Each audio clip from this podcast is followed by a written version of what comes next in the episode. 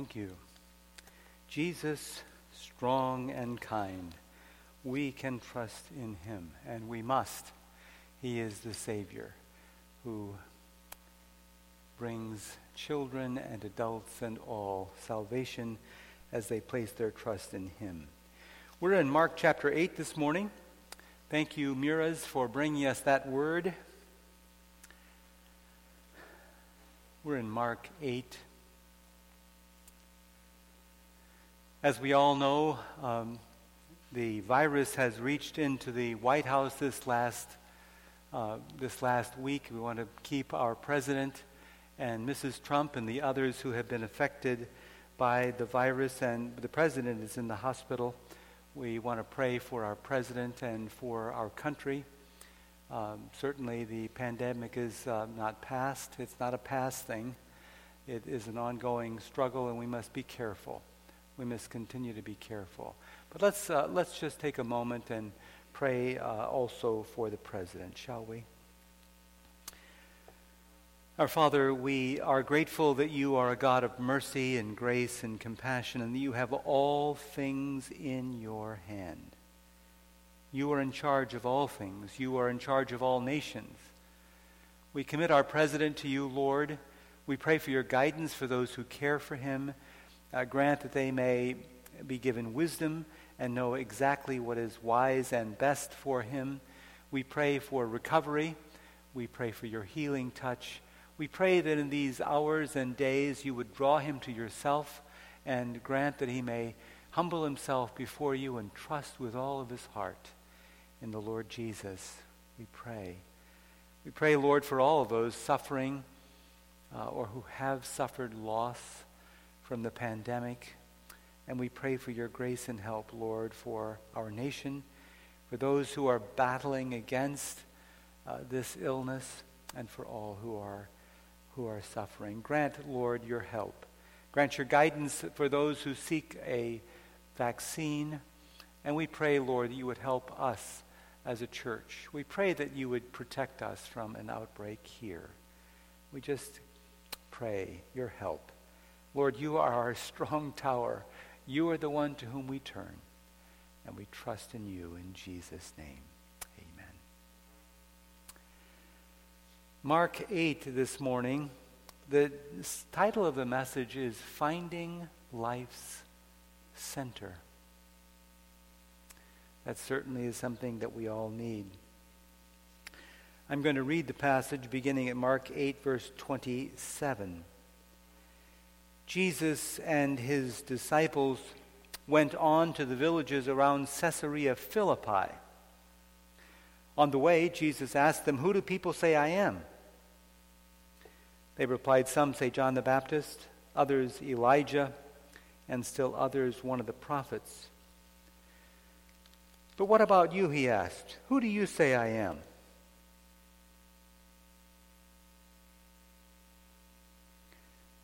Peter answered, You are the Christ. Jesus warned them not to tell anyone about this, about him. He then began to teach them that the Son of Man must suffer many things and be rejected by the elders, chief priests, and the teachers of the law, and that he must be killed and after three days rise again. He spoke plainly about this, and Peter took him aside and began to rebuke him. But when Jesus turned and looked at his disciples, he rebuked Peter. Get behind me, Satan, he said. You have in mind the things of you do not have in mind the things of God, but the things of men. Then he called the crowd along with him, along with his disciples, and said, If anyone would come after me, he must deny himself and take up his cross and follow me. For whoever wants to save his life will lose it, but whoever loses his life for me and for the gospel will save it. What good is it for a man to give up his whole, the whole world yet forfeit his soul? Or what can a man give in exchange for his soul? If anyone is ashamed of me and my words in this adulterous and sinful generation, the Son of Man will be ashamed of him when he comes in his Father's glory with the holy angels. And he said to them, I tell you the truth, some who are standing here will not taste death before they see the kingdom of God come with power.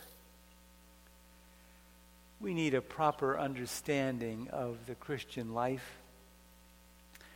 Some may think of the Christian life as analogous to a man sitting at the, on the couch with the remote in his hand and watching TV, and he just flips the channels until he finds what he wants, and there he settles in. And anything he doesn't want, he just flips the channel.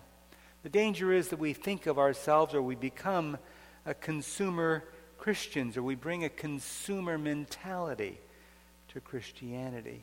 You know, Christ is in my life to give me what I want. And if he brings something unpleasant, then I'll just, uh, well, I'll just avoid that and I'll flip the channel. Um, but God, God is not a genie uh, to, for our self gratification. We cannot be uh, consumer Christians. In this passage, we come to, we come to the theological center of Mark's gospel. Uh, it is the hinge of the Gospel of Mark. And in this passage, Jesus teaches us the meaning of the Christian life and the meaning of discipleship. Now, let me sketch the situation here. It says we're in Caesarea Philippi. Caesarea Philippi is to the north of Galilee. I don't have my map here this week, but it's north of Galilee. Uh, it's up by Mount Hermon. Um, there was a Caesarea that's on the coast. This Caesarea was uh, a uh, site that uh, where uh, Herod the Great had built a marble temple, and Philip had expanded the city. Uh, so it was called Caesarea Philip's Caesarea, Caesarea Philippi, to distinguish it from the other Caesarea. But it is a, uh, a pagan center. It is a, it is a place, a Gentile city, where Caesar is Lord. Even the name of the city is Caesar. Caesar is Lord here. As they come to this region, I keep, keep in mind that, that Jesus is in a period, they're, they're in a period of withdrawals here. They are withdrawing from Galilee, withdrawing from the constant uh, overflow of crowds that they had encountered. The two purposes are one, rest, two, Jesus is teaching his disciples. So, as they come to this region, Jesus asks, Who do people say that I am? And the disciples said, Well, some say you're Elijah, or some say you're uh, John the Baptist raised again, or you're, or, or, or you're one of the prophets. And these are very high estimates of Jesus, but they're all preparatory. They're all persons who are anticipating the arrival of the final fulfillment. And of course, today, people still think highly of Jesus, but often, or very often, underestimate who he really is. He was a great teacher, or a prophet, uh, or um, one who brought great morals and so forth. But Jesus doesn't let the question remain impersonal. He says, What about you? Who do you say that I am? And every one of us needs to recognize that Jesus addresses that question to each of us. Who do you say I am? Very personally, not impersonal. Who do you say? Peter answered the question You are the Messiah. Not someone preparatory, not a prophet, not Elijah who was to come in preparation for the Messiah. No, you are the one. You are the fulfillment of Israel's hope, the fulfillment of the scriptures. You are the Messiah. Now, Peter has found life's center here trust in Jesus as the one, the Savior, the King, the very thing that the children just sang about. Trusting in Jesus, strong and good. You know, in all of his preaching and teaching, Jesus has never used this term Messiah. Never on his lips. This is the first time the word appears in the Gospel of Mark, except for the title. In the title of the book, 1 1, this word appears, but now appears here for the first time. Peter is speaking for all the disciples, uh, and he is basically saying, We're trusting that you are the one. Now, this is a tremendous step of faith for Peter, because in Peter's mind, the Messiah will be a conqueror, a great warrior, conquering the, the enemies of Israel. So it's a tremendous step of faith to him. It's not obvious how Jesus is going to do this. Now let me, let me just show you a quotation from a Targum that gives you an example of the kinds of things that the Jewish writers were saying about the coming Messiah. I think we're going to show this uh, above. They wrote, How fine is the king! The Messiah, who will rise from those of the house of Judah, he girds his loins and goes forth and sets up the ranks of battle against his enemies and kills the kings together with their commanders, and no king or commander can stand before him. He reddens the mountains with the blood of their slain, and his garments are dipped in blood. That's the expectation the Jewish expectation. He'll be a great warrior. He'll rout all of the Gentiles, and Jerusalem will be the center of the world. He'll be a great king. That's their expectation, and that's, that's Peter's expectation. And yet, Peter says, even though there's, Jesus not been gathering swords or armies or chariots or horses, Peter says, You're the Messiah even though his expectation is probably basically that a warrior. Now, that statement, you are the Messiah, is the turning point of, this, of the Gospel of Mark. Right here, it's the hinge. Before this time, in the Gospel of Mark, we've had crowds and we've had parables. After this point, we have more focus on the disciples. Now, there's still crowds, but fewer, less attention to crowds, more focus on the disciples, and there is plain, clear teaching. So, this is the hinge. This is where it starts. Jesus had not used, notice that Jesus says in verse 30, don't tell anyone. That's what he says. Don't tell anyone. This is exactly the opposite of what we're told. We're told, tell everyone that Jesus is the Messiah, that Jesus is the King, that Jesus is the Lord. But Jesus immediately says, don't tell anyone. Look at verse 30. Don't tell anyone. He warned them not to tell anyone about him. Jesus had not used this word Messiah of himself for this very reason. People had a complete misunderstanding of what the word meant. They had a misunderstanding of the mission of the Messiah. Now, Jesus must fill the word with content. He must show his disciples what it means. Notice the first question of the passage is Who do you say I am? And the second question really is do you understand my mission? Even though that's not phrased as a question here, that's where he now goes. In verse 31, notice the word then. It's very important. He then, and only then, began to teach them that the Son of Man must suffer many things and be rejected by the elders, and that he must be killed and that he will rise again. Only then did Jesus begin to teach them. Once they had come to the conclusion, You are the one, he now begins to tell them of the mission of the Messiah.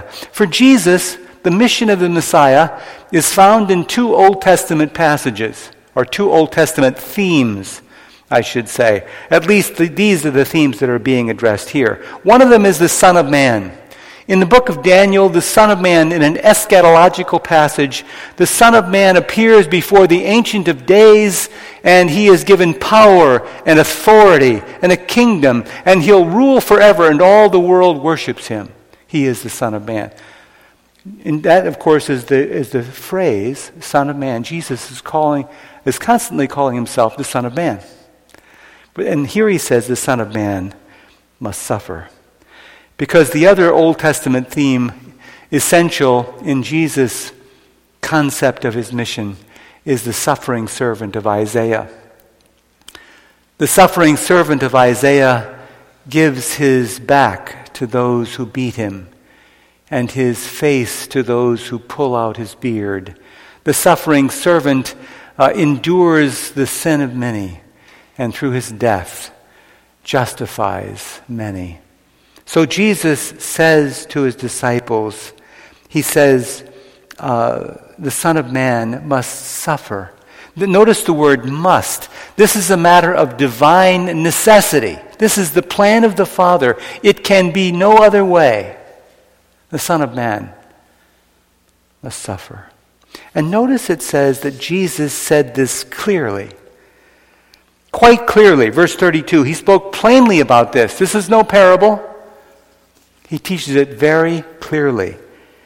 And uh, there's no other way. Well, Peter, Peter is beside himself. Peter is shocked. I, all the disciples are shocked. They, they have no category for this. What do you mean? What do you mean the Son of Man must suffer? What do you mean the Messiah must suffer? Uh, for Peter, the words suffer and Messiah don't belong in the same sentence unless he's inflicting suffering on others. So he, he, he, he takes, uh, he takes Jesus aside and begins to rebuke him. Now, put, put yourself in this situation. He's just confessed him to be the Messiah, the anointed king. And now Peter takes him aside and begins to rebuke and correct him. And um, so Jesus says, Get behind me, Satan. Uh, that gives us pause. Get behind me, Satan. The, the very words, the words that he, use, he uses here are the words he used when he was addressing Satan in the temptation. Get behind me, Satan. So the disciple which had trusted in Jesus and expressed for all of the disciples his faith that Jesus was the, was the one, is now the voice piece of Satan. You know, uh, that, that gives us pause. An earnest Christian can actually uh, be resisting, uh, resisting the purpose of God and again giving expression to Satan's perspective. Boy, you look at the history of Christianity, and that has been true countless times. That well meaning disciples have actually been expressing uh, satanic resistance to God's purpose. Well, that's what Peter was doing. Well, now notice what it says. Verse 34 Jesus, he rebukes Peter. He says, You don't have in mind the things of God. You don't understand. You have in mind human things. And then notice verse 34 he calls the crowd to him. Everyone, come here. All, he calls the crowd in along with his disciples. So this is for all of us, for all of them and for all of us. He said, If anyone would, would, wants to come after me, he must deny himself and take up his cross and follow me. For if anyone wants to save his life, he must lose it. Whoever wants to, whoever wants to uh, save his life must lose it. And whoever loses his life for me and for the gospel will save it. So Jesus speaks of three things to, to follow him. First of all is self denial.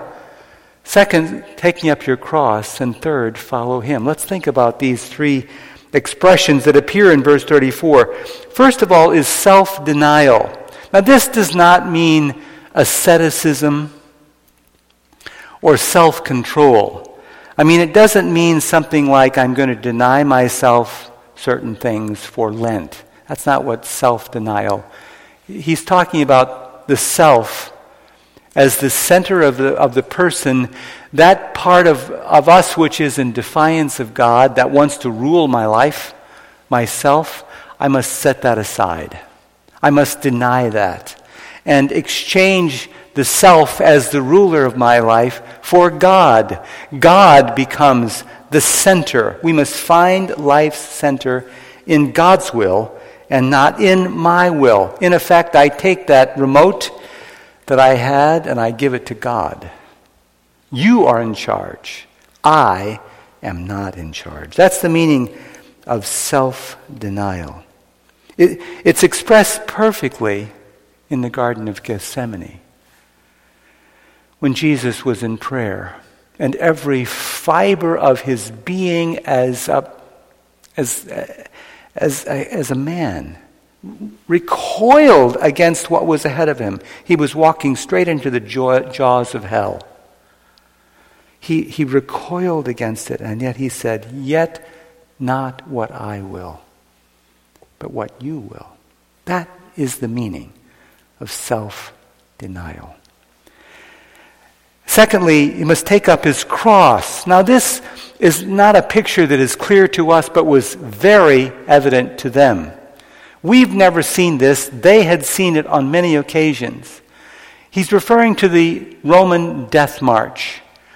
A person who was crucified would be compelled to carry the instrument of his death, that is, the, the, the cross piece, the trans, traverse beam.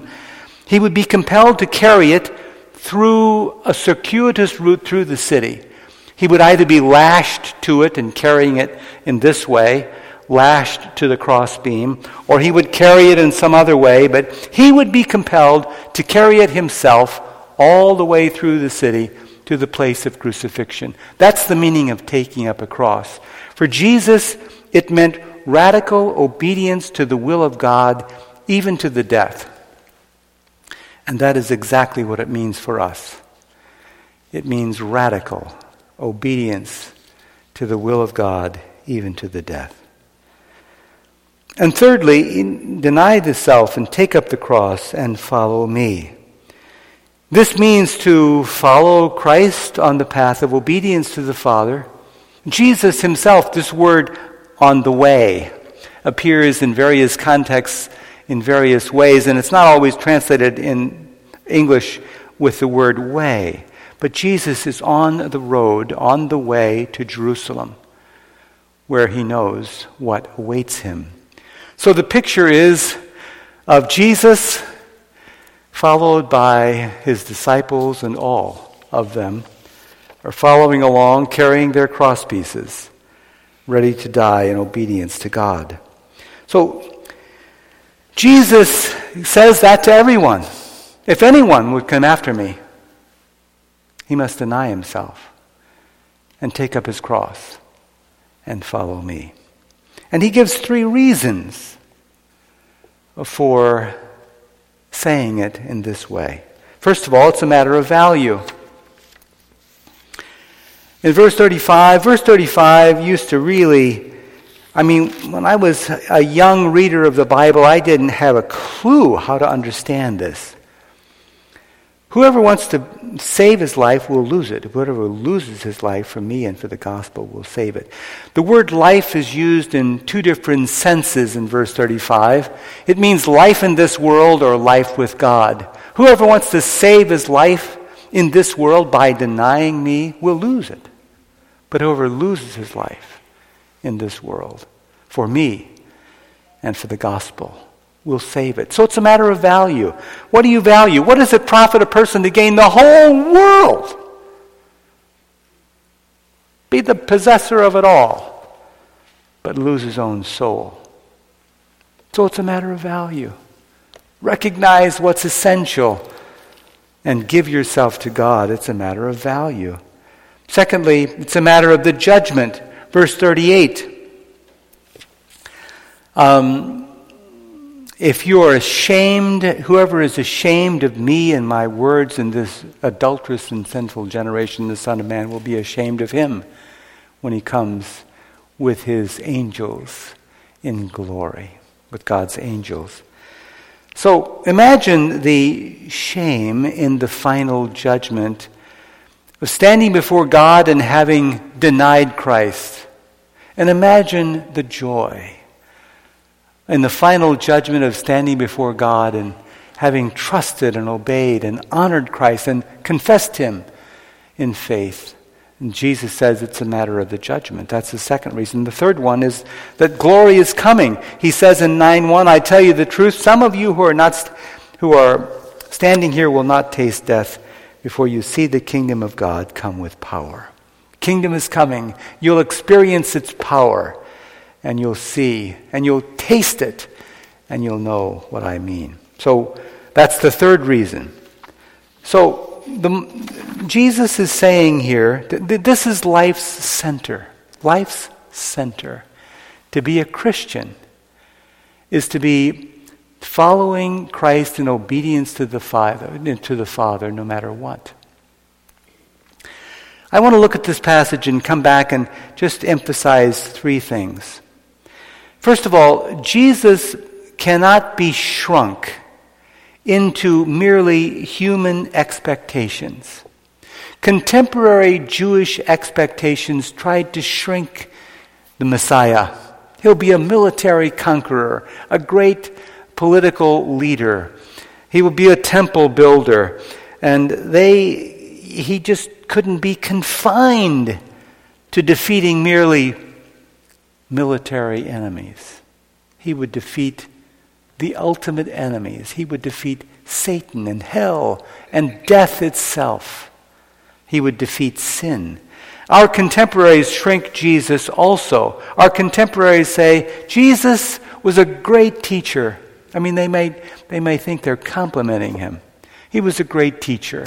Or Jesus was a, Jesus was a preacher of the end of the world, an apocalyptic preacher preaching the end of the world. He was mistaken. Um, but that's what he was. Or he was a, a man who brought proverbs and, and uh, morality to our world or compassion. But they're shrinking Jesus. And Jesus of Nazareth shatters our expectations. Jesus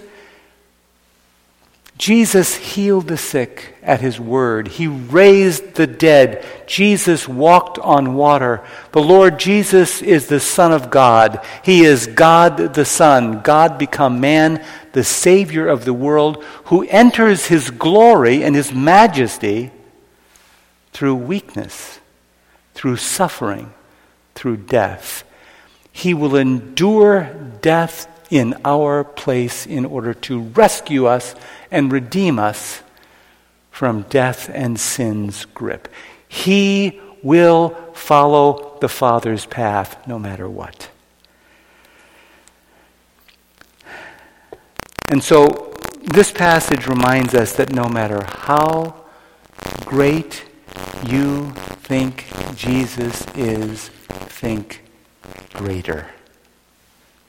He is the Son of God and God the Son. Secondly, the Lord Jesus calls us to complete obedience to God, even to the death, no matter what. Obey God. It's very simple. It's very simple. Just obey God, no matter what. Now Jesus' disciples, for them, when he says, Pick up your, Pick up your cross piece. Follow me. Follow me. I mean, many of them died, died a martyr's death, literally. literally. One of them, one of them in Acts, in Acts 12, 12 we read, read the James of Zebedee was beheaded by Herod Agrippa. Peter, Peter was also on the docket. He was also in jail, but Peter was miraculously freed, freed in Acts 12, 12 by the angel. angel. Uh, but Peter's time time later. They, they literally died because they were Jesus' followers. Now, for us, we are not facing immediate physical danger. The police are not going to be waiting for us as we leave the church this morning in order to put us in handcuffs because we're here, because we're Christians. But the readers of Mark's gospel, uh, we don't know, for example, exactly where Mark's gospel was addressed. It may have been addressed to Christians in Rome, and they were indeed facing immediate danger. And so they hear this word of Jesus Follow me, obey me, obey the will of God, even to the death. And many of them did. We know that Peter and Paul, for example, both were executed when Nero was the emperor. Well, even if we do not face actual physical danger and death, many Christians today shrink back from, from embarrassment. They shrink back from dying from embarrassment because they don't want to stand up for Jesus or be publicly identified with him or stand for what the Bible teaches instead of just sort of going along.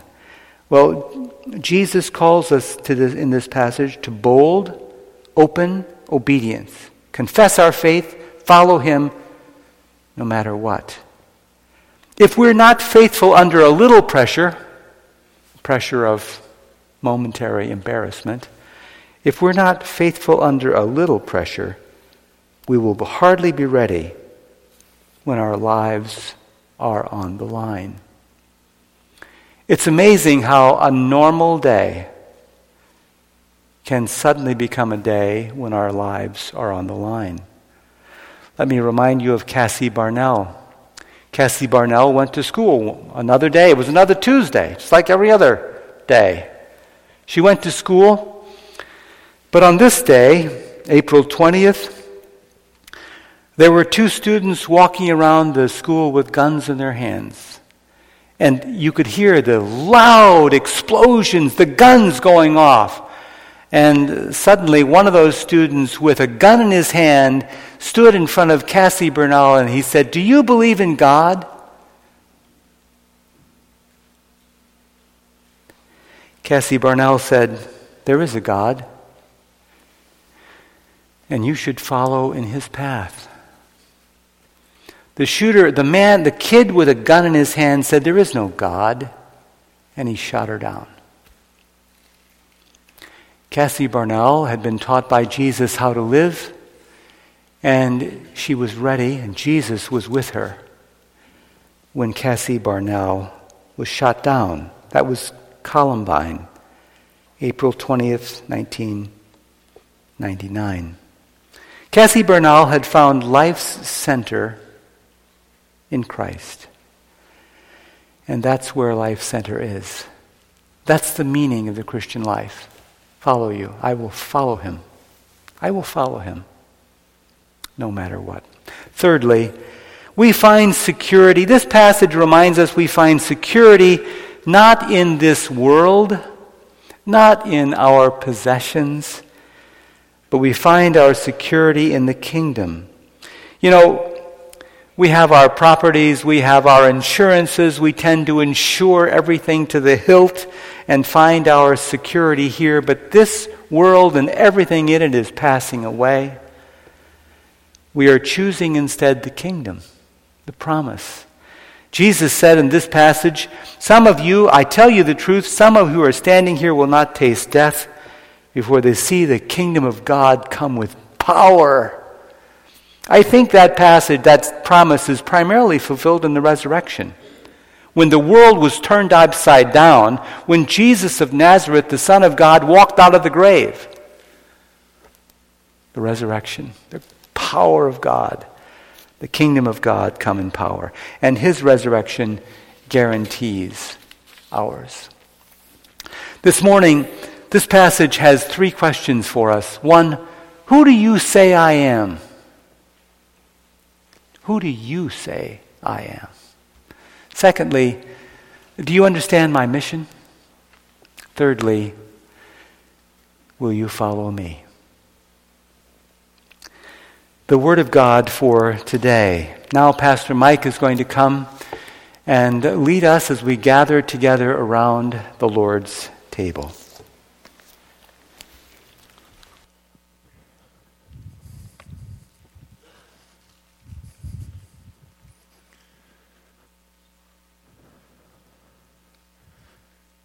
I hear the crackling of communion cups out there. That's a good sign.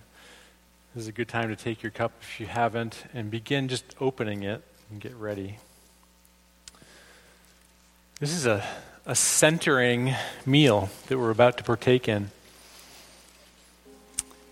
We are prone to wander from the center.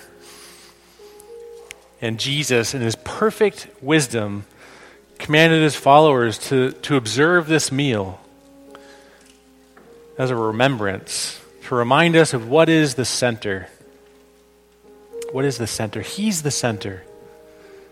For those of us, this is a, this is a table that we come to. For those of you who uh, may be weak, maybe you've stumbled this week, and you've gotten tripped up spiritually or fallen into some kind of sin. This, this table is here to remind you that no matter what you've done, Jesus doesn't love you any less if you are in Christ. He doesn't love you any less. And it's for the prideful, those of you who may be thinking, I'm doing pretty good. God's got to be pretty pleased with me because I've done this list of things. This table is for you too, to remind you that no matter what you've done, you can't cause God to love you anymore. Because this table is about the cross. This table is to remind us that Jesus died and rose again for all of us. Paul, in his letter to the Corinthians, challenges them not to partake in this meal in an unworthy manner. Well, what does that mean? Well, for one, if you don't believe it, that would be an unworthy manner. So if you're here this morning and you're not sure you believe this, this is this partaking in this is a proclamation. You're proclaiming something, so uh, it wouldn't be right for you to proclaim something you don't believe. But if if you want to believe, then this table is for you, and you can make peace with God right now, telling Jesus that you're a sinner and you want to put your trust in Him to forgive that sin and to make you right with Him you can do that. And I'm going to give you a chance in just a moment to do that. How else can we partake in an unworthy manner? Well, maybe you're, you're in Christ, you've put your trust in Christ, but you're, you're willingly living in a way that's not in alignment with how Christ says we should live. And this is a moment for you to examine your own hearts with the help of the Holy Spirit and to confess that to God and get right with Him. The other thing, the other way I think we could do this in an unworthy manner is uh, the context of 1 Corinthians 11, where Paul gives these instructions, is that there were some in the church who were doing wrong to others in the church. And so if, if you're here this morning and, and you knowingly uh, are aware of a way in which you've wronged another brother and sister in Christ and you haven't reconciled that yet, uh, you can uh, get right with God in just a moment. I'm going to give you a moment now. If, if, if you don't know the Lord and you want to, put your trust in Him now. Take this moment to do that. If you are here this morning and uh, you're living in a way that's not compatible with following Christ, take this moment now to, to get right with Him, to confess that to Him. And if you're aware of a, a way in which you need to reconcile to a brother or sister, uh, commit to doing that now. So I'm going to give you a moment to reflect on those things before we partake together.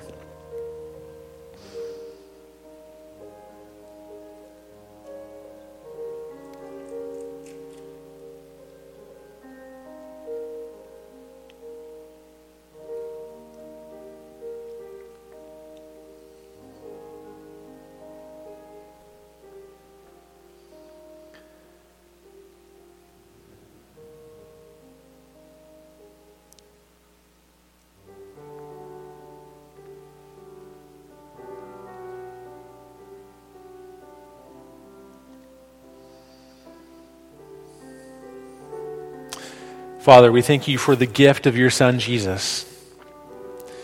It's his death on the cross, his broken body and shed blood that alone atones for our sin fully and completely, reconciling us to you, making us part of your family. For that we are thankful. We pray these things in Jesus' name. Amen. Take your wafer now. Jesus took the bread and he broke it after giving thanks for it. He said, This is my body broken for you. Do this in remembrance of me.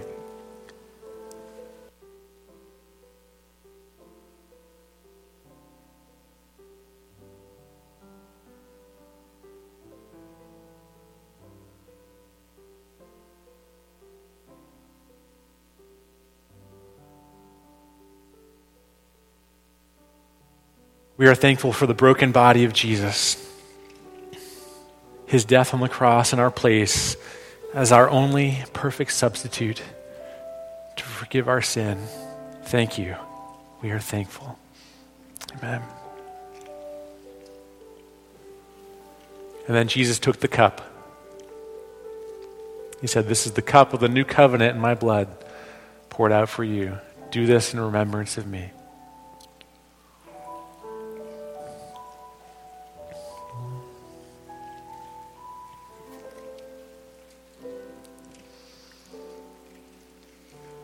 God, we're thankful for the words of that old hymn. What can wash away our sin?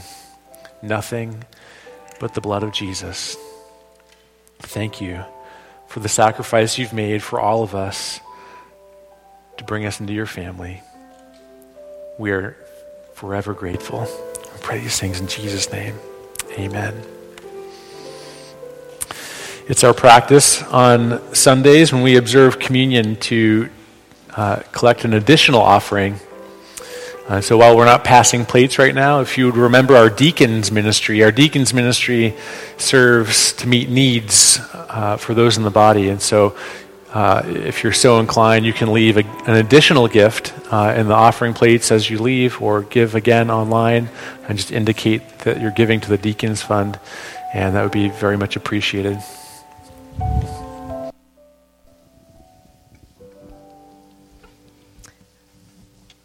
Okay, let's all stand and we'll sing our closing.